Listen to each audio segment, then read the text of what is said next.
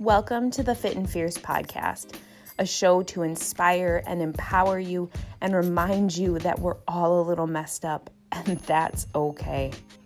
I'm your host, Megan, and in my personal journey, I realized that the fiercest thing I ever did was ask for help. I no longer wanted my story to rule me. I was going to own it and share it. And as I bring you the stories of these amazing women, I want you to remember that being flawed doesn't make you less, it makes you more.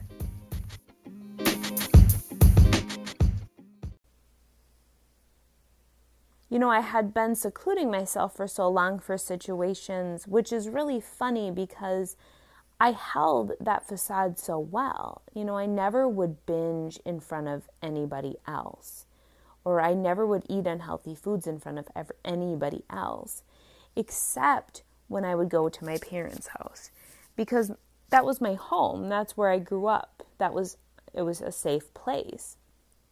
Plus, they always had the most triggering foods for me trail mix, cereal, peanut butter, homemade bread, whatever it was, all of these things that I had told myself that I was not allowed to eat because that wasn't healthy.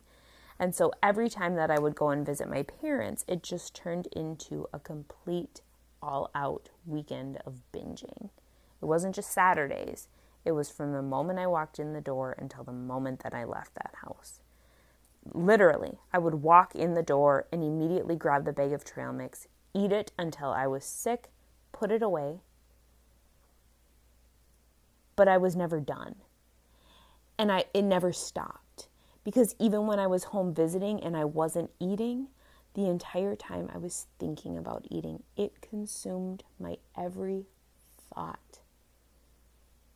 I, I don't even know the times that I was home, I didn't enjoy anything because I was either miserable because I was eating or miserable because I wasn't eating. And those patterns started to seep out into the times where I wasn't just at my parents' house.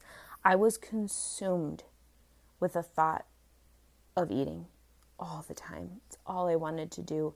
And I was so miserable because I wasn't, or I was miserable because I did, or I needed to know when I was going to eat next and what I was going to eat.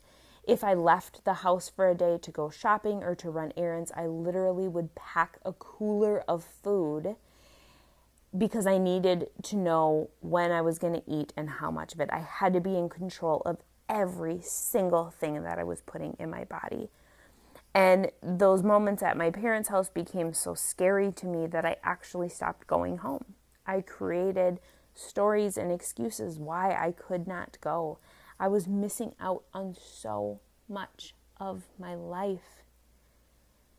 Not only was I obsessed with food and exercising compulsively and not being able to stop, but I became so anxious. I was having anxiety attacks. I was so physically run down. I was snapping at the people that I loved. I was never in a good mood. My hair stopped growing. My nails stopped growing. My hormones were completely out of whack. I got to the point where I didn't have my period and I just I had no life. I thought for so long that I was doing all of this so I could control everything, but I was being controlled. Food was controlling me, exercise was controlling me, the scale was controlling me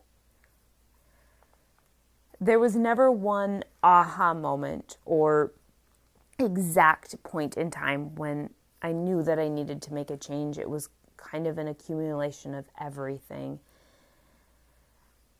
But eventually I did. and that was so hard. It was so hard. I told you in the beginning of this, I don't like to say that I need help. It's a huge flaw of mine. So to admit that I actually needed help on something really, really big really scary.